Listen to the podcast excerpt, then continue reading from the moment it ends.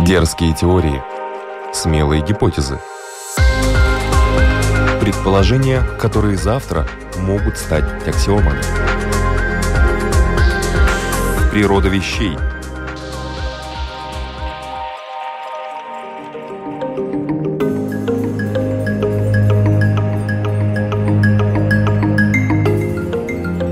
Приветствую вас, любители узнавать новое об уже известном. В эфире программа «Природа вещей», подготовленная Латвийским радио 4. У микрофона Людмила Вавинская.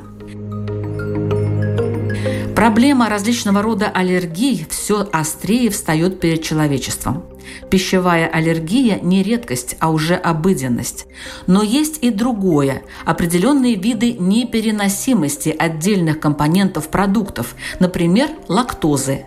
Эта патология связана с недостатком фермента лактазы.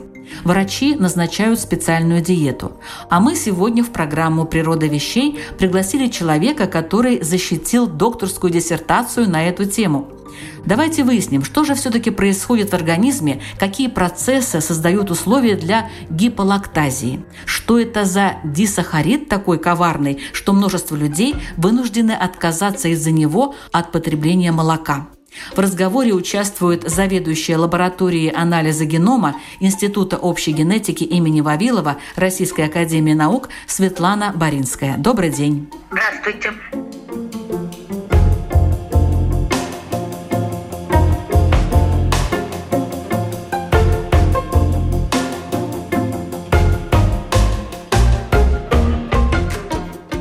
Что такое лактоза? Каков ее химический состав и особенности? Лактоза – это молочный сахар, тот сахар, который содержится в молоке. У всех млекопитающих, за редкими исключениями, это один из основных питательных веществ для новорожденных. Лактоза – это дисахарид, то есть состоит из двух элементарных сахаров – глюкоза и галактоза. Глюкозу многие слышали, а галактоза имеет такой же состав, но отличается по структуре молекулы. Когда мы едим сахара, или более широкое название углеводы, то усваиваем их, если они расщеплены до отдельных звеньев. Глюкоза усваивается, всасывается в кишечнике, а сама лактоза, имеющая два звена элементарных, не всасывается. Поэтому, чтобы ее усвоить, ее необходимо расщепить на вот эти составляющие сахара. И делает это фермент, который называется лактаза, он синтезируется у младенцев в тонком кишечнике. И почти все новорожденные вырабатывают этот фермент, но, понятно, иначе они не могли бы питаться молоком. Есть очень редкие заболевания наследственные, когда фермент не вырабатывается. Я напомню, что все ферменты, белки нашего тела кодируются генами. В генах записана их структура. И вот у некоторых новорожденных, это действительно очень редкий случай, сломан, испорчен мутациями ген лактазы, и поэтому лактаза не образуется. Это очень редкий случай. Бывают случаи физиологической незрелости, например, при недоношенности, может быть, когда фермент еще не успел синтезироваться, не успел организм дозреть до того, чтобы его вырабатывать. Это состояние проходит, но тоже может встречаться. И есть возрастная непереносимость молока. Если нет выработки лактазы, которая расщепляет молочный сахар, то возникает непереносимость молока. Оно начинает вызывать массу неприятных симптомов. Если в норме, в тонком кишечнике, молочный сахар расщепился и происходит всасывание продуктов расщепления, то если это не произошло в тонком кишечнике, он поступает в толстый кишечник, где его начинают расщеплять бактерии. Они расщепляют это с выделением водорода, с выделением газов, начинают пучить живот. На присутствие вещества, которое там не должно находиться в толстом кишечнике, выбрасывается жидкость в просвет кишки, возникает диарея, могут возникать боли, тошнота, головная боль и другие симптомы. То есть неприятное состояние. Оно не смертельное, но неприятное. Так вот, у части взрослых тот фермент, который вырабатывался в младенчестве, перестает синтезироваться. И то, какой именно части, зависит где жили предки человека. В разных странах, в разных этнических группах частота этого признака, способность синтезировать фермент во взрослом состоянии или неспособность, разная. Если мы пройдемся от северо-запада Европы к юго-востоку Азии, мы увидим плавное изменение частоты доли людей взрослых, которые не переносят молоко. В Дании 2% не переносят, Эстония, Финляндия, прибалтийские страны 10-15%, северные русские 30-35% взрослых не переносят, южные русские, украинцы до 50% непереносимость. В Италии, Испании, население Средиземноморья до 70% взрослых молоко не переносит. На Ближнем Востоке тоже очень высокий процент тех, кто молоко не переносит у взрослых. Азия, вот Китай, Япония, почти 100% непереносимость молока у взрослых. Ну, там переносят 2-5%. Почему сложилась такая картина? Хотя животноводство возникло на Ближнем Востоке, и молочное животноводство возникло на Ближнем Востоке, там более распространено потребление кисломолочных продуктов. Сыр, различные кисломолочные продукты очень популярны. Причин две. Во-первых, пока не изобрели холодильники, свежее молоко было трудно хранить на жаре, оно прокисало. А во-вторых, как я уже сказала, там достаточно солнца, и цельное молоко не было таким важным продуктом для здоровья. Не то, что люди осознавали, что вот полезно для костей, а просто если у женщины рахит, то при родах у нее могут возникнуть проблемы. И даже археологи, палеонтологи говорят, что где-то на севере находили женские скелеты с застрявшим младенчиком в тазовых путях, а у матери при этом были изменения, характерные для рахита. Женщине сложнее родить ребенка. То есть это важно на севере. И при распространении молочного животноводства на север оно там оказывалось очень важным. Что интересно, белки молока, белок казеин, генетически более разнообразны именно на северо-западе Европы. Это свидетельствует о том, что там шло интенсивное выведение различных пород молочного скота. То есть это было очень важной частью хозяйства. А упоминание о том, что молоко может вызывать неприятные симптомы, встречается еще у античных авторов. 2000 лет назад римский ученый Марк Теренций Варрон написал фундаментальный научный труд о сельском хозяйстве. И там он рассказывает, что молоко можно использовать в качестве слабительного. И перечисляет молоко кобылиц, коров, ослиц, какое молоко самое эффективное лекарство. И что интересно, порядок перечисления соответствует современным данным о процентном содержании молочного сахара в молоке разных животных. Чем больше молочного сахара, тем сильнее слабительный эффект. В античное время римляне использовали молоко как лекарство вот такого профиля.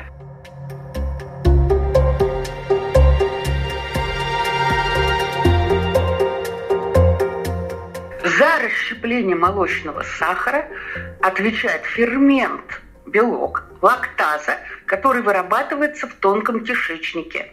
Этот фермент кодируется геном, он так и называется, ген лактазы. Почему может вообще произойти такой сбой? Ну вот вы говорите, что бывает генетическая предрасположенность есть, бывает с возрастом, а почему эти мутации происходят? У части младенцев ген лактазы не работают, очень небольшой части. Состояние называется аллактазией, то есть не синтезируется фермент. Им назначают тогда специальную диету. Но непереносимость молочного сахара может быть симптомом более широкой патологии ферментов. Перестает работать фермент вот у этой небольшой части новорожденных из-за того, что у них поломался ген, произошла мутация. Мутация — это слово, которое ассоциируется с чем-то вредным. Произошло так потому, что изменения наших генах сначала были выявлены при изучении болезней наследственных. Но когда стали читать сами тексты ДНК, а ДНК можно представить как некий генетический текст, записанный алфавитом из 4 букв, нуклеотидов – аденин, тимин, гуанин, цитозин. Вот последовательность этих 4 букв записывает состав нашего тела, какие у нас будут ферменты работать, какие не будут, каким будет строение клеток, и как организм будет реагировать на различные события, как на изменения физических параметров, температуры, или влажности, или питания, или на стрессы. Это все записано в наших генах. В том числе и то, когда должен синтезироваться фермент лактаза. Он синтезируется в период грудного вскармливания. У всех животных этот период не очень продолжительный. После того, как грудное вскармливание заканчивается в природе, примерно в это время лактаза перестает вырабатываться. Но потому что диким животным никто взрослому молочко не дает на обед. Это у людей появилась возможность пить молоко в любом возрасте, когда возникло животноводство молочное. Поэтому у людей исходно, так же как и у диких животных, с возрастом синтез фермента прекращался. Это наследственная особенность. В генах записано, в каких клетках будет синтезироваться фермент в слизистой тонкого кишечника и в каком возрасте.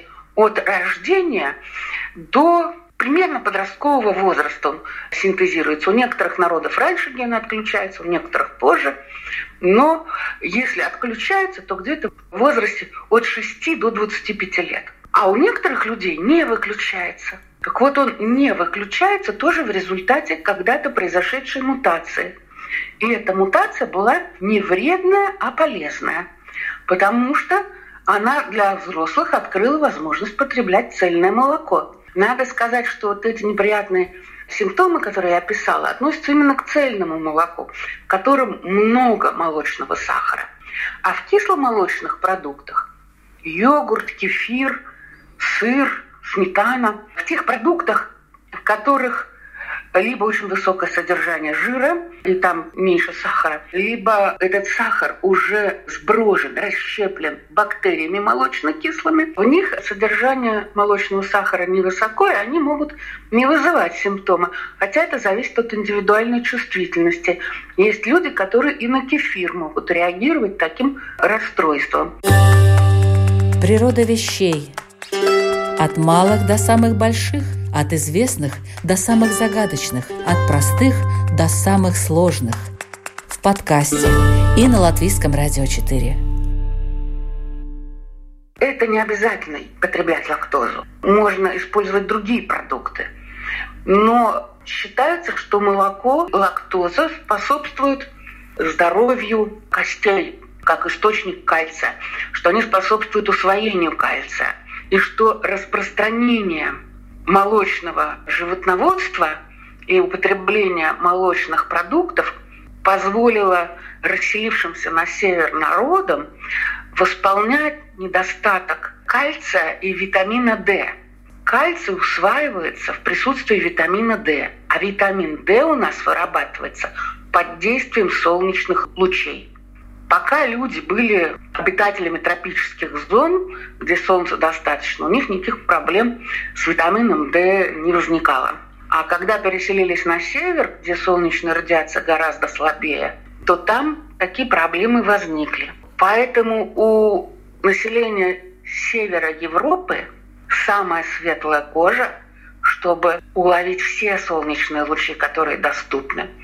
И поэтому именно в этой области потребляют много молока. У жителей североазиатской части России, например, у них, у коренного населения, темная кожа, не такая белая. Но это связано с тем, что у них есть источник витамина D очень хороший. Они традиционно являются охотниками на морских животных и потребляют много рыбы или едят оленину, а эти продукты содержат много витамина D. То есть там витамин D поступает с пищей, а не вырабатывается под действием солнечных лучей. И это служит заменой молоку. Молоко там у коренных народов практически не усваивается. У них не было традиции потребления молока. Кроме непереносимости лактозы, есть еще непереносимость глютена, которая вызывает болезнь, целиакию, и очень много о ней сейчас пишется, и даже есть общество целиакии. И почему у нас вообще возникает, я вот смотрю, чем дальше, тем больше этих непереносимостей каких-то составных продуктов питания. Глютен – это часть зерна, это клейковина. Это запасные вещества зерна пшеницы, например, или других злаков. Глютена нет в рисе. И сейчас пишут на продуктах, содержит или не содержит глютен, и содержит или не содержит лактозу, потому что это наиболее часто встречающиеся виды непереносимости. У людей бывает непереносимость не только молочного сахара, но и других видов сахаров. Например, есть дисахарид трегалоза, который присутствует в грибах. И есть люди, которые не переносят грибы. То есть у них при потреблении грибов будут такие же симптомы неприятные, как у людей с непереносимостью молока, если они выпьют больше стакана молока. Непереносимость трегалозы распространена у северных народов. И у них даже есть мифы и легенды, такие предания, почему нельзя есть грибы, что грибы – это пища оленей, а не пища людей и так далее. Есть и непереносимость других сахаров, а встречается также сложная ферментопатия с непереносимостью нескольких пищевых продуктов.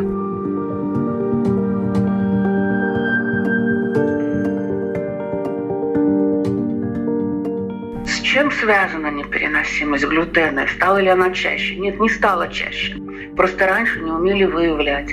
Ну вот умер ребеночек, от чего неизвестно. А если у ребенка непереносимость глютена, и он получает глютен-содержащие продукты, у него развиваются серьезные нарушения пищеварения, усвоения продуктов, развивается отставание в физическом, психическом развитии, и вскоре ребенок может умереть. Ну и раньше просто эти дети умирали в младенческом возрасте. А сейчас это выявляют и назначают специальную диету, которая позволяет вырастить здорового ребенка. До появления сельского хозяйства, до появления земледелия и выращивания зерна такая непереносимость не имела никакого значения, потому что не ели злаки в таком количестве, чтобы это стало существенным. А когда появилось выращивание пшеницы, ржи, других злаков, то маленьким детям давали жеванный хлеб, например. Заворачивали в тряпицу, вместо соски давали жеванный хлеб. И если у ребенка непереносимость глютена, то он его жевал и вскоре умирал. Сейчас это можно исследовать, определить наличие такой патологии и вот корректировать с помощью диеты. Для непереносимости молочного сахара надо сказать, что это не стало чаще. Часто это было 6 тысяч лет назад или 8 тысяч лет назад.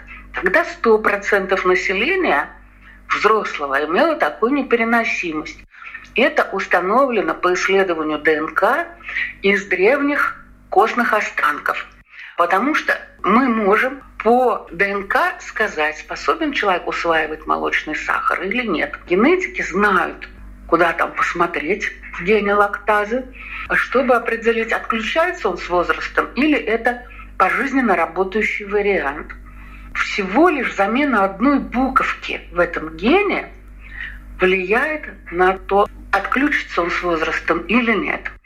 Эта мутация когда-то возникла у одного человека и распространилась у его потомков, которые теперь живут в Европе. Показано, что у всех европейцев способность синтезировать лактазу во взрослом возрасте унаследована вот от этого далекого предка, от одного. То есть мы все братья и сестры, поэтому прапрапрапрадедушки или прапрапрабабушки, которые жили тысячи лет назад. Такие мутации могли происходить в любое время.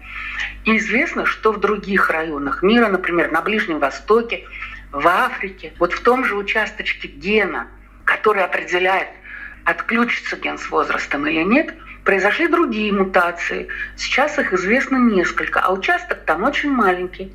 Там известно 5 или даже 7 мутаций, которые ломают возрастное отключение гена, и синтез фермента продолжается у взрослых. О чем это говорит? Что если какая-то особенность, которую можно достигнуть, поменяв ген, востребована условиями жизни, естественным отбором, то мутация происходит и распространяется. У жителей Ближнего Востока тоже есть мутация, делающая возможным синтез фермента у взрослых, но она не такая, как у европейцев. Она находится рядом, буквально там 5 буковок в сторону, но она также ломает этот участок регуляции активности гена с возрастом, и он перестает выключаться. Природа вещей. От малых до самых больших, от известных до самых загадочных, от простых до самых сложных. В подкасте и на Латвийском радио 4.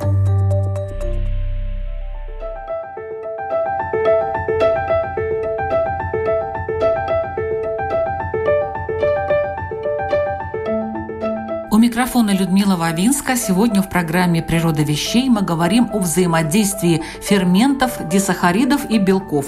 С нами доктор биологических наук Светлана Боринская.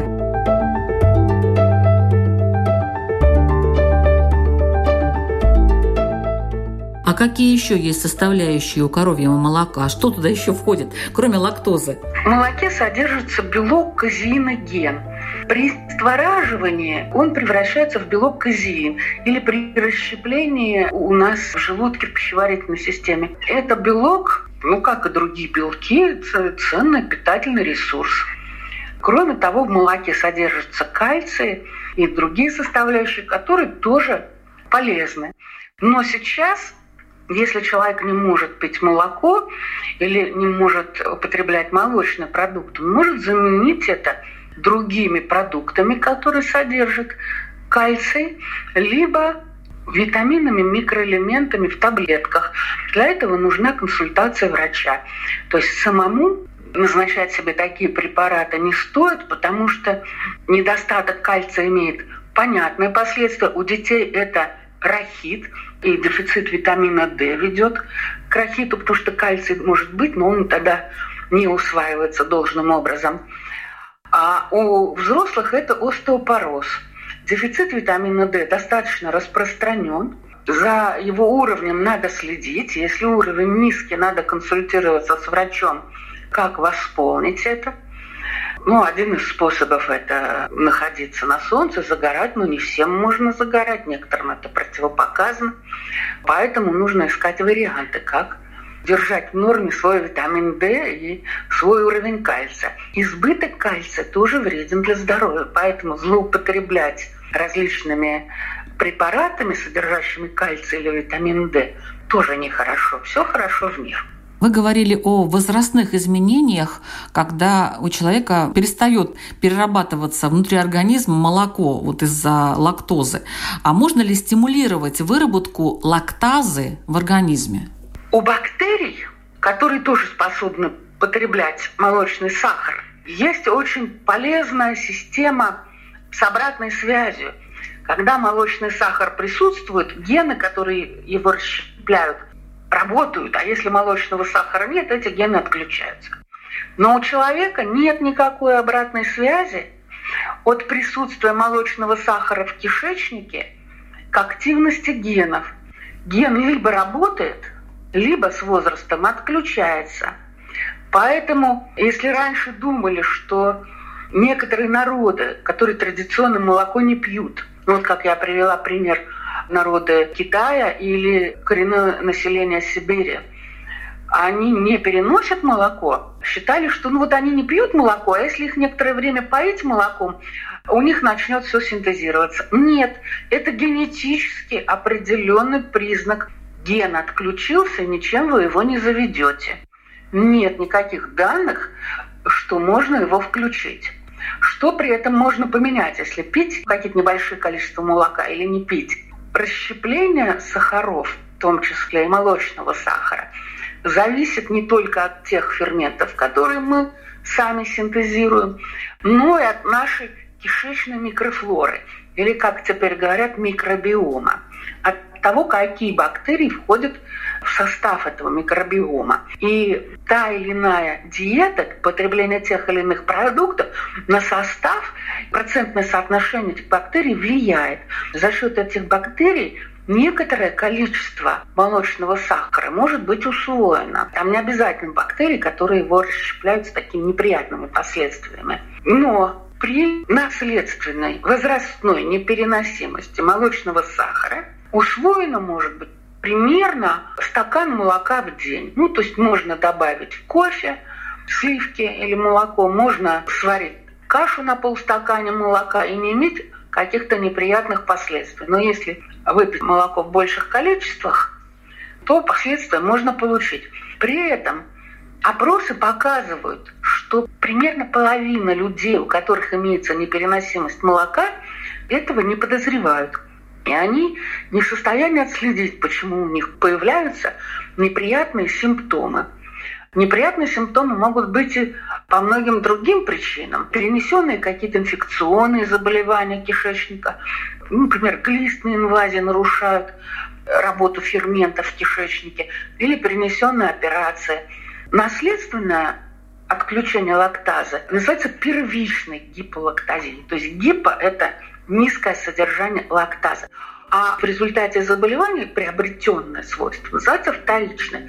Здесь может помочь уже только обращение к врачу и обследование с выяснением причин, что там произошло. Может быть, есть какая-то инфекция, которую можно вылечить, или какие-то другие нарушения. Если фермента лактазы у нас нет по любой причине, то его можно съесть. Он продается в аптеках.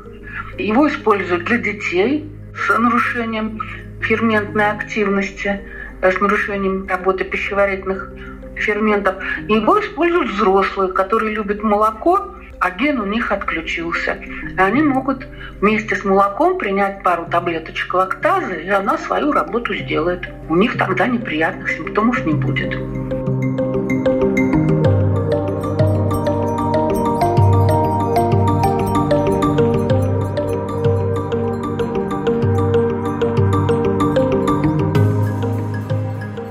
Можно ли жить без молока и какая польза в безлактозных продуктах? Даже популярной становится безлактозная диета, на которую садятся люди, желающие похудеть, любым возможным способом.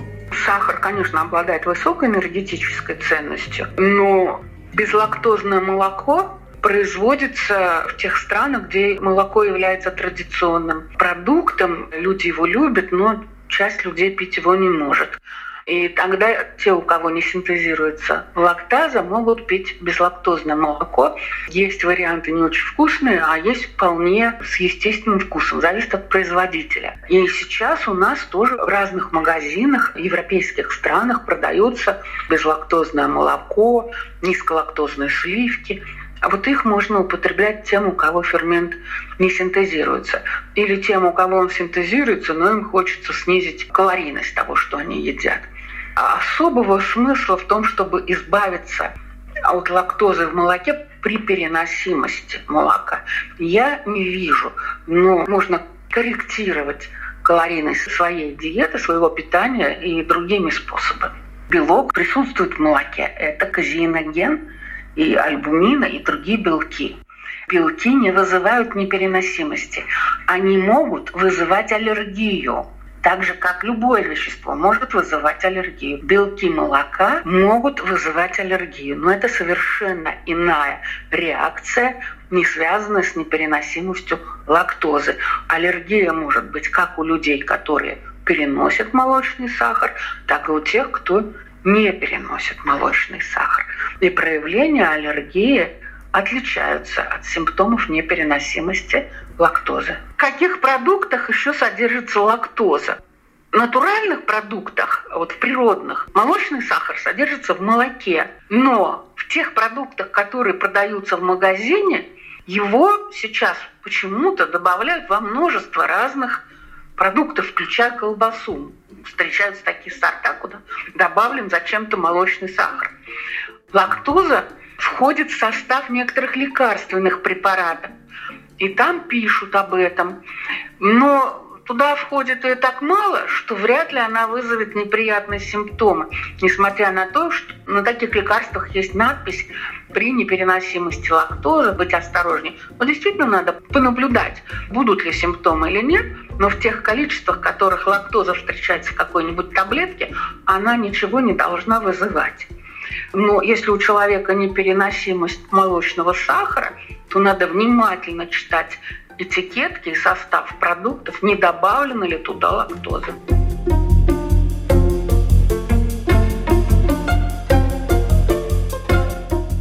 А какие исследования сейчас проводят ученые в этой области? Что выяснилось? То, какой именно ген определяет способность к синтезу лактазы во взрослом возрасте, то есть в какую точку нашего генома надо смотреть, чтобы сказать, какое-то свойство будет у человека, способен он будет пить молоко или нет, нашли в 2002 году, то есть совсем недавно, 20 лет назад. И с тех пор очень активны были исследования, влияет ли эта генетическая особенность на здоровье костей, то есть чаще ли встречаются в пожилом возрасте остеопороз у тех, кто молоко пить не может. Влияет ли потребление молока, например, на рак простаты? И есть ли разница между людьми, которые могут пить молоко или не могут пить молоко? Были данные, что молоко повышает риск рака простаты, но оказалось, что у людей с разными вариантами гена, и тот ген, который разрешает синтез во взрослом возрасте, и тот ген, который не дает синтезировать лактазу у взрослых, они не отличаются, носители этих вариантов, по частоте рака простаты. Сделали вывод, что, видимо, нет такой связи молока и рака, хотя встречаются работы, которые по-прежнему такую связь находят.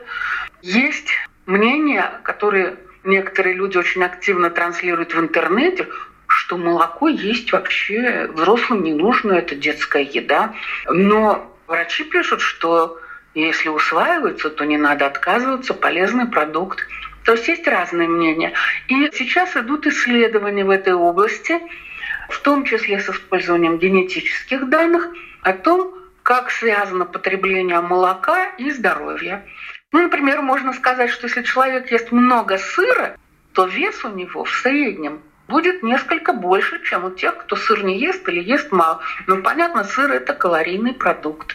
Но это же не значит, что его есть не надо. Но надо его есть без фанатизма. Сейчас исследуют происхождение этой способности пить молоко. Вот это такие историко-генетические исследования. Где же возникла эта мутация впервые и как она распространялась? Идут исследования возраста, в котором отключается работа гена. Потому что, вот, ну, если мы берем, например, популяцию русских, 2/3 имеют неотключающийся ген, 1/3 имеет отключающийся. А у жителей Кавказа доля взрослых, у которых ген отключается, гораздо больше. А если в школе дают молоко, даже были такие предложения ввести программу каждому школьнику стакан молока. А если ребенок не переносит молоко, а мы не знаем в 15 лет, какой процент детей переносят, какой нет. Такие исследования отсутствуют по школьным возрастам для представителей разных этнических групп. Я напомню, почему этнические группы здесь важны. Хотя, когда речь заходит о национальности, это может вызвать всегда большие волнения. Потому что этнические группы — это группы людей, которые компактно проживали в определенном географическом районе и имели общие культурные традиции питания. Поэтому у них есть определенный процент людей, у которых ген отключается или не отключается. Вот такие исследования сейчас происходят. Хотя известно, что ген отключается между 5-6 годами и 25 годами. Это была программа «Природа вещей», подготовленная Латвийским радио 4. Ведущая Людмила Вавинска. Со мной вместе работали Ингрид Бедела и Кристина Золотаренко. Сегодня мы говорили о дисахаридах, о белках и ферментах, которые позволяют нам переваривать, в данном случае, молочные продукты. Я благодарю доктора биологических наук Светлану Боринскую за интересный рассказ о молекулярном взаимодействии лактозы и лактазы. Большое вам спасибо. Здоровья всем вашим слушателям. Спасибо. Все предыдущие выпуски программы вы можете послушать на страничке lr4.lv или в подкастах. Кстати, очень интересный рассказ был в выпусках про генную инженерию растений и природу иммунитета человека. Ищите их по уже названным адресам.